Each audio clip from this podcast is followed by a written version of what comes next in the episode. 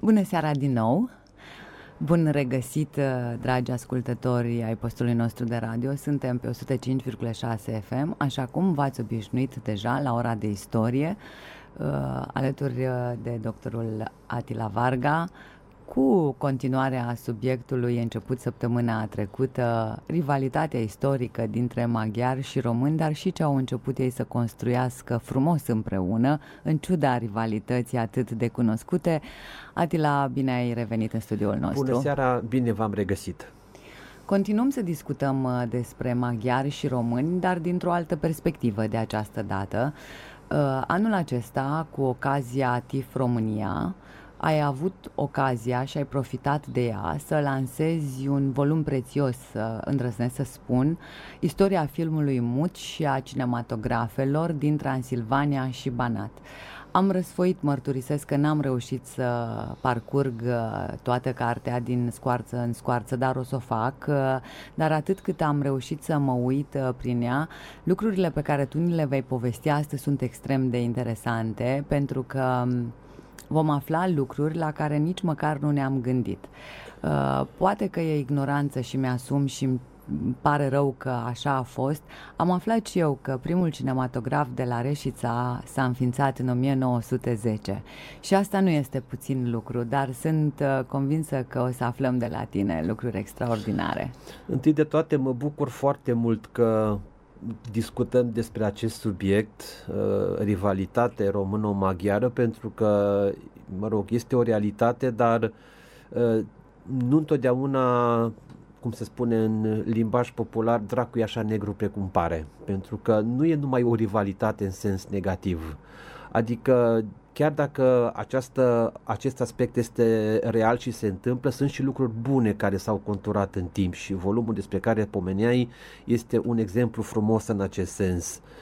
Uh, acum o săptămână ții minte că discutam și pomeneam că punțile de legătură între cele două istoriografii nu prea există sau sunt foarte firave. Am îndrăznit să fac acest lucru uh, Acum vreo 5 ani de zile când am lucrat, am început să traduc istoria Clujului de Iacob Elec, celebra lucrare monumentală care a apărut undeva la 1888 și nu s-a tradus niciodată în limba română și acest volum de istoria filmului mut, care este un proiect foarte special. Asta voiam să te întreb, de unde tu ești istoric? Sigur, e foarte interesant, vorbim de istoria filmului mut, dar noi ne-am obișnuit că istoricii se ocupă cu alte și cu alte activități și nici de cum să, ne, să aducă la cunoștința opiniei publice un subiect extrem de prețios. Sigur, uh, dacă ți-aduci aminte, am po- povestit și acum o săptămână că eu văd istoria puțin altfel.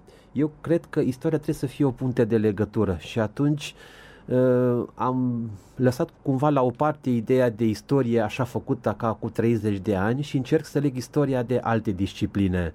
Am încercat să leg istoria de informatică și am reușit, o leg de fizică nucleară și firește am legat-o de film pentru că contextul a fost de așa manieră încât uh, mi-a permis acest aspect. Uh, Uh, este de fapt o ediție critică pe care am făcut-o ca un tribut de prețuire și de respect față de un coleg de al meu de la Institutul de Istorie pe care eu nu l-am prins. Iorda Cheloioș a murit în 1974, eu sunt născut în 1978, deci cumva nu ne-am întâlnit decât prin intermediul nepoților lui. Manuscrisul acesta despre istoria filmului mut și a cinematografelor din Transilvania și Banat a fost terminat de Iordache în 1968. Uh, l-a dactilografiat la mașină, însă n-a apucat să-l publice.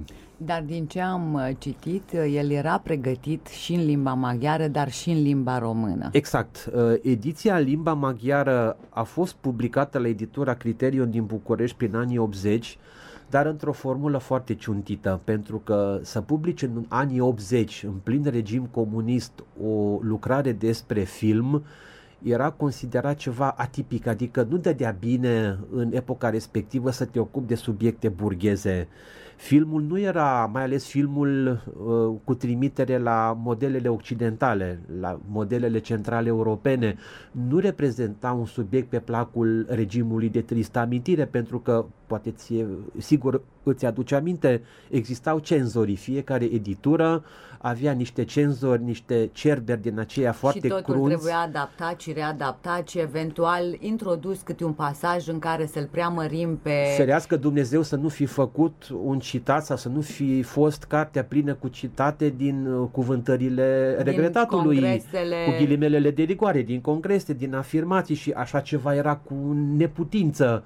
Iordache nu numai că n-a citat, n-a pus în manuscrisele lui nici măcar o frază care să aparțină tovarășului, conducătorului mult iubit și atunci cu atât mai mult ă, șansele erau minime ca o lucrare despre istoria filmului mut și a cinematografelor, cea de-a artă, cea de-a șapte artă să și apară și la București, la editura Criterion. Eu am verificat uh, ediția din anii 80 cu manuscrisul original, pentru că manuscrisul, trebuie să o spun, se păstrează la arhiva Societății Muzeului Ardelean din Cluj. Acolo a fost trimis fondul personal Iordache la o scrisorii manuscrise, unele nepublicate nici până în ziua de astăzi și am comparat ediția tipărită cu manuscrisul și pot să confirm că nici în una, nici în cealaltă autorul uh, Uh, și-a permis să nu citeze pe tovarășul și cu toate acestea cartea a apărut, dar repet, într-o formă cenzurată. Multe părți din manuscris au fost tăiate, dar, mă rog, autorul a acceptat compromisul pentru că voia totuși măcar ediția limba maghiară să apară. Și acum ai îndreptat lucrurile. Cum? Am îndreptat lucrurile pentru că a fost cumva o datorie de onoare. Iordache a lucrat la Institutul de Istorie din Cluj, unde lucrez și eu acum, în anii 70. Uh, eu, cum spun, din păcate nu l-am mai prins, mi-aș fi dorit să-l cunosc pentru că probabil ar fi ieșit o ediție și o colaborare excepțională. Iordac era fascinat de istoria filmului mut și prin munca lui, prin cercetările lui care au durat decenii bune, a reușit să ne aducă mai aproape un domeniu despre care noi nu știam mare lucru sau ne imaginam că de fapt numai la Hollywood în timpul lui Chaplin Uh, puteam să vorbim despre așa ceva. Și foarte ușor de citit, în ciuda faptului că este un document, am putea spune, e ușor de parcurs, cu o plăcere, cu o plăcere nebănuită de a afla lucruri. Nu e nimic complicat, nu e, e chiar uh, și cum tu ai ilustrat cu fotografie locvente ale momentului, de exemplu, pe mine m-a frapat acea fotografie de la cinematograful de vară din Arad sigur. Iordache a avut inspirația nu doar să citească presă de epocă, să se documenteze prin tot felul de biblioteci, a colecționat și poze.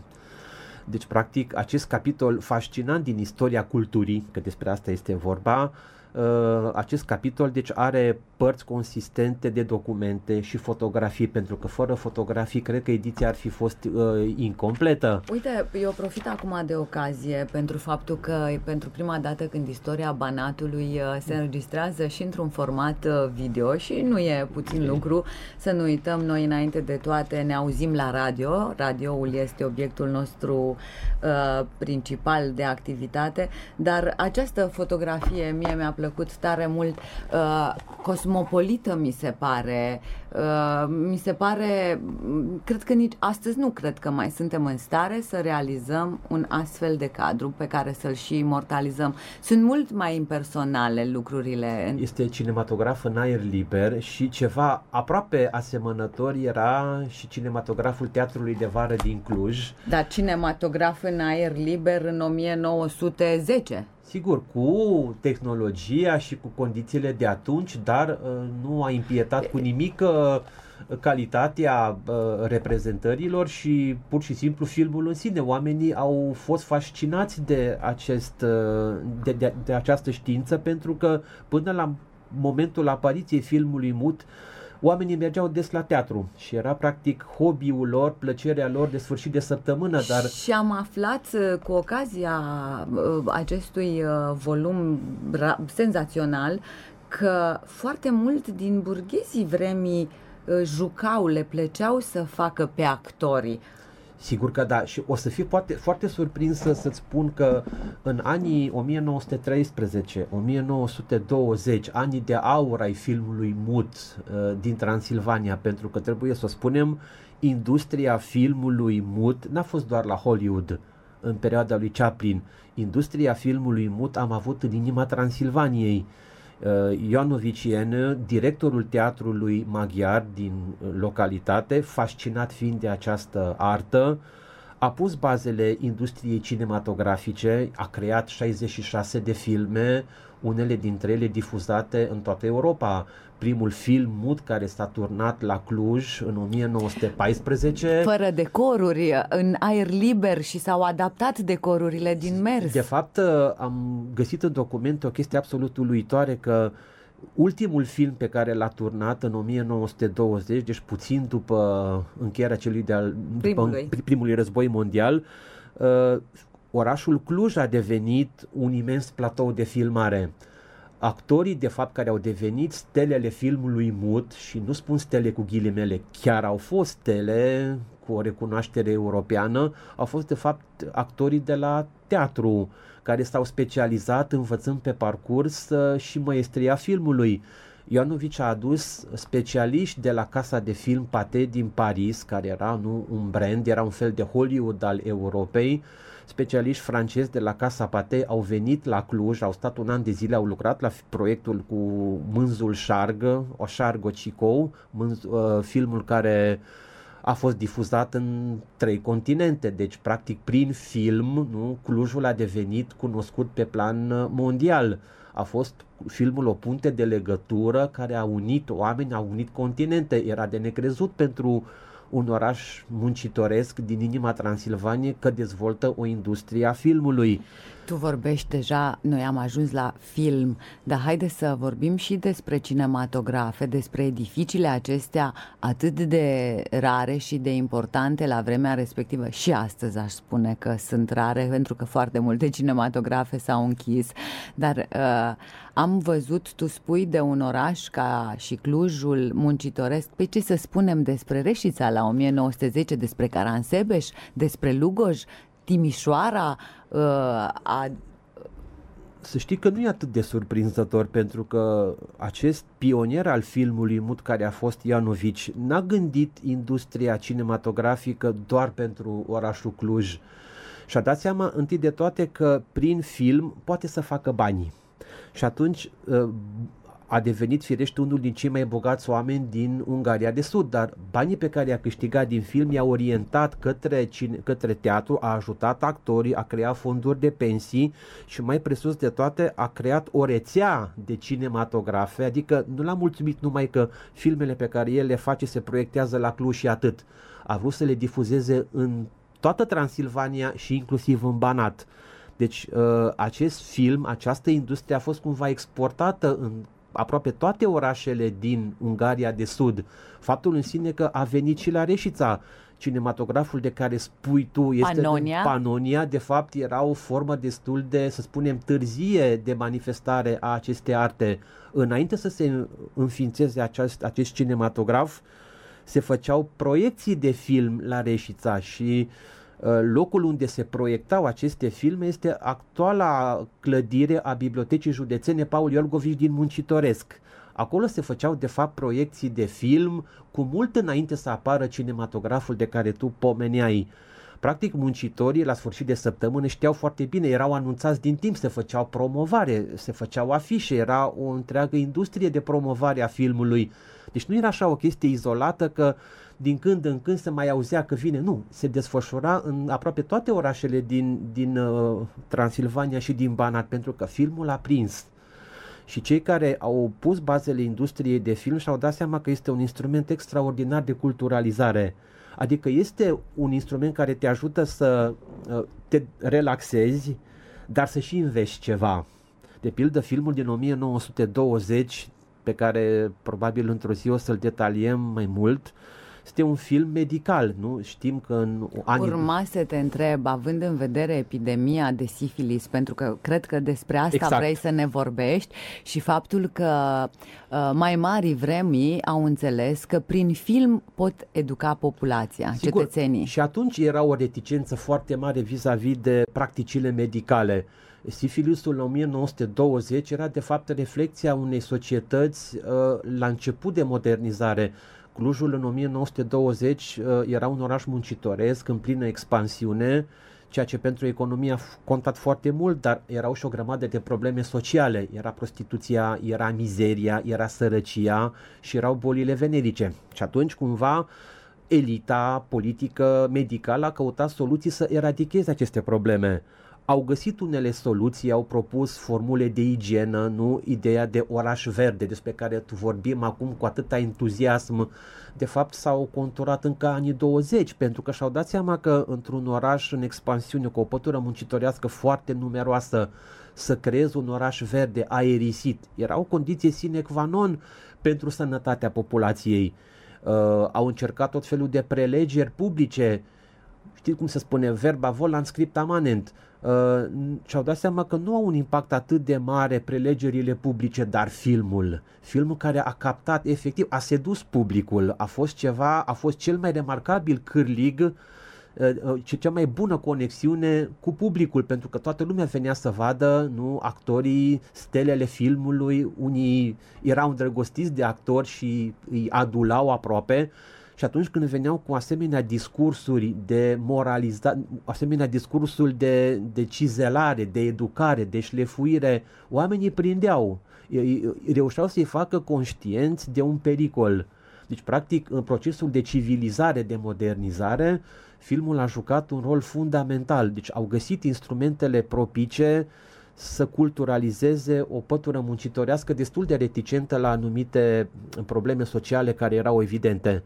Acum, asigur uh, că noi rămânem uh, cantonați în subiectul nostru privind uh, istoria, așa cum a fost ea scrisă, dar din ce am constatat de la promotorul acestei, cea de-a șaptea arte, arte în România, în România anului 1900, da, sau anilor 1900, vorbim de majoritatea cetățeni maghiari, care au fost susținuți de la Budapesta, care poate a urmat un model maghiar la un moment dat n-a mai fost maghiar, a avut legătură cu toată lumea, cu români, cu toți cei care au achesat acestui mare proiect, care, iată, a fost... Uh, de des... fapt, te rog. Autorul, uh, creatorul Hollywoodului Transilvan, uh, Ioanovici, uh, s-a gândit, a avut talentul să gândească la scară mare și-a dat seama că filmul este o forță și a propus chiar autorităților românești de peste Carpați de la București să pună bazele unei industrii de film tocmai în scop educativ. Culmea și-a dorit să promoveze prin film uh, turismul, geografia, istoria, obiceiurile, tradițiile, cum se făcea și în Transilvania. Deci n-a gândit această chestie numai la nivel regional, a propus uh, proiectul și peste Carpați și s-a făcut și acolo.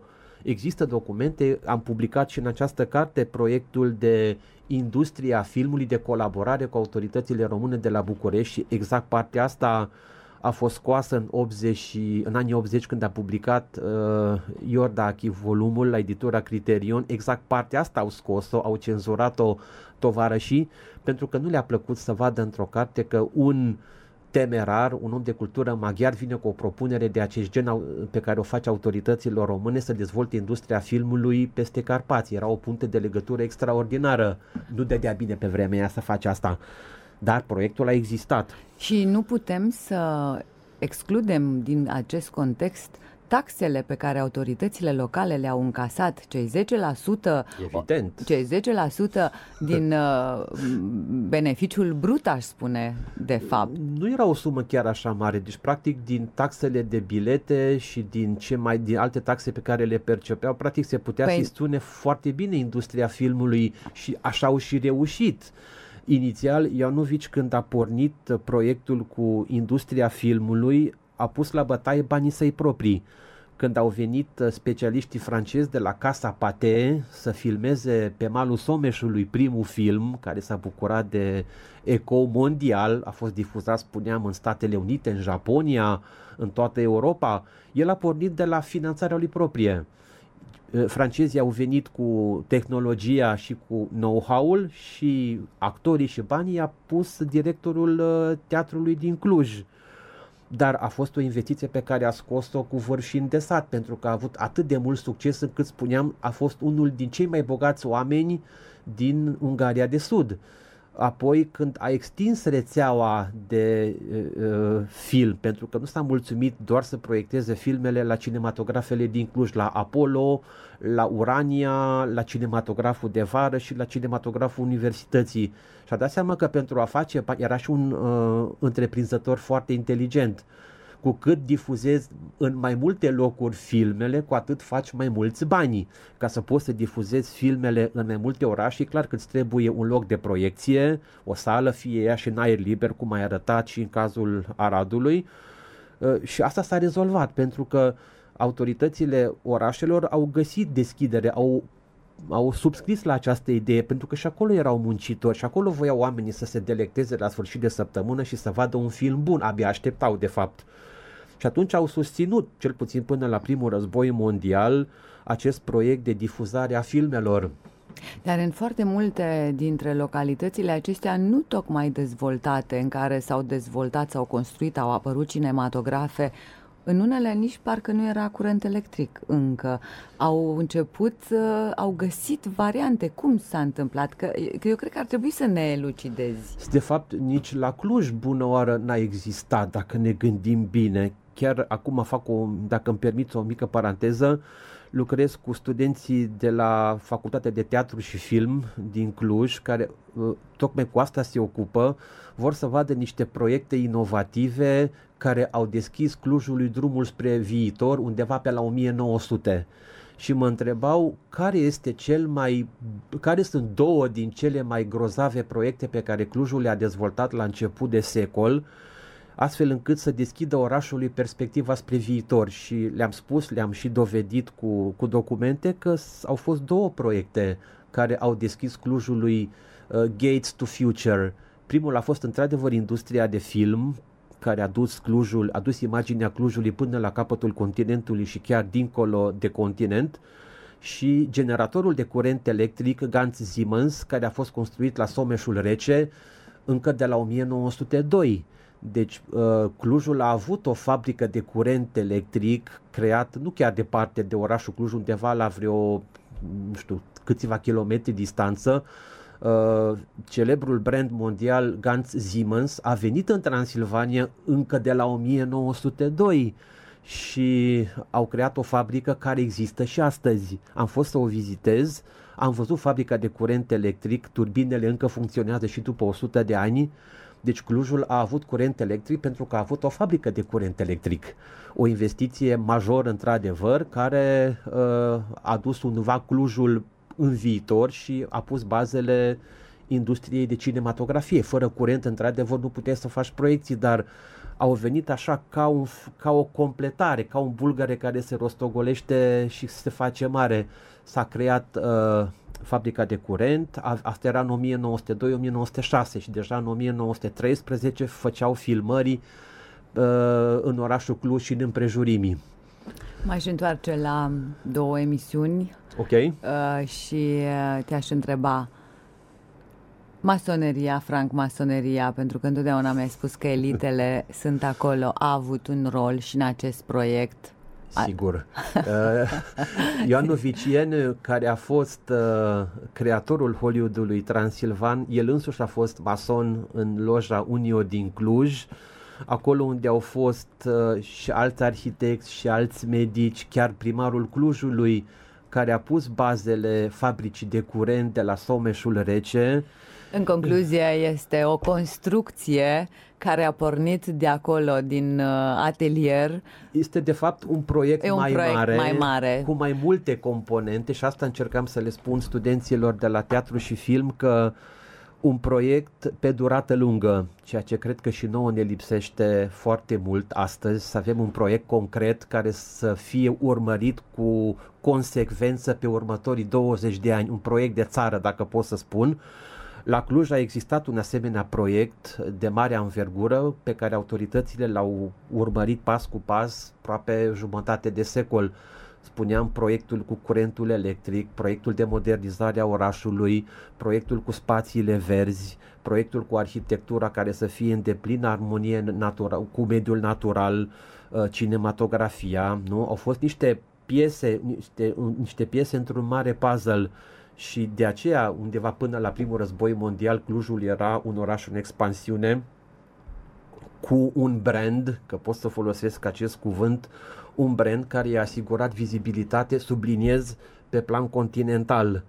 Pentru că tot discutăm acum de branduri care sunt cei mai buni ambasadori ai unui oraș sau ai unei țări. Sunt într-adevăr oamenii, pentru că ei te reprezintă uh, pe plan local, regional, național și internațional dar sunt și proiectele din spatele lor, nu? Și tiful că ai pomenit... Urma uh, să te întreb și dacă Tudor Giurgiu, din aceste motive, a ales ca loc de desfășurare a Festivalului Internațional de Film la Cluj, din tot ce ne-ai povestit tu până acum. Am avut cu Tudor Giurgiu o discuție foarte interesantă cu vreo 2 ani înainte să apară această carte, nu? Apropo de proiectele pe care le gândești uh, în timp eram la un pahar de vorbă cu domnia sa și mă întreba, îi place foarte mult să citească și mă întreba de un proiect, de altul și am spus că există un, un asemenea manuscris care poate fi publicat și în limba română pentru publicul de limba română, încât fiecare să înțeleagă care au fost temeliile, fundamentele pentru industria transilvană de film, pentru că mulți își imaginau că așa ceva a apărut după 90, când, mă rog, uh, N-au știut că undeva la 1913 nu erau niște antreprenori, niște vizionari care prin film au dus Clujul atât de departe. Și atunci a fost curios să știe dacă acest manuscris se poate publica și am promis că atunci când TIF-ul va aniversa 20 de ani de existență, vom lansa o istorie a filmului mut și a cinematografelor din Transilvania și Banat. De fapt, îți deconspir că e doar primul volum.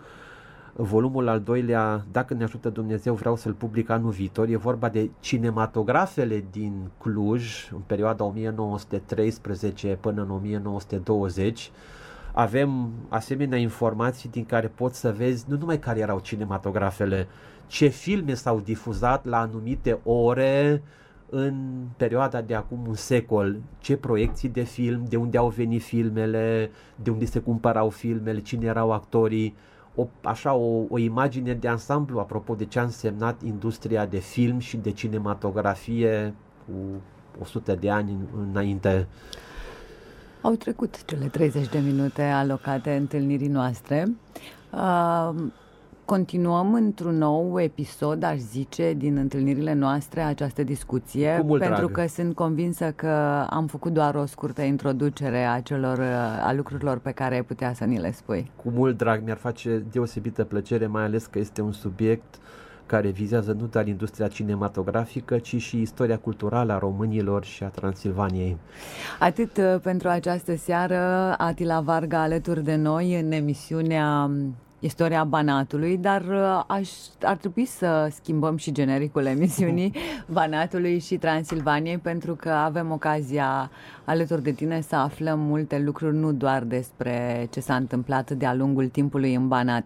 Eu sunt Laura Scaverdea. Așa cum știți deja, doctorul Atila Varga ne povestește în fiecare seară de sâmbătă uh, lucruri extrem de interesante. V-aș invita să profitați de toate cele spuse de domnia sa și să accesați și site-ul nostru radioreșița.ro pentru că aceste emisiuni vor fi postate acolo și le veți putea urmări atunci când veți avea timp. O seară minunată, dar uh, până mergeți la somn, uh, rămâneți cu Radio Reșița. O seară frumoasă pe curând.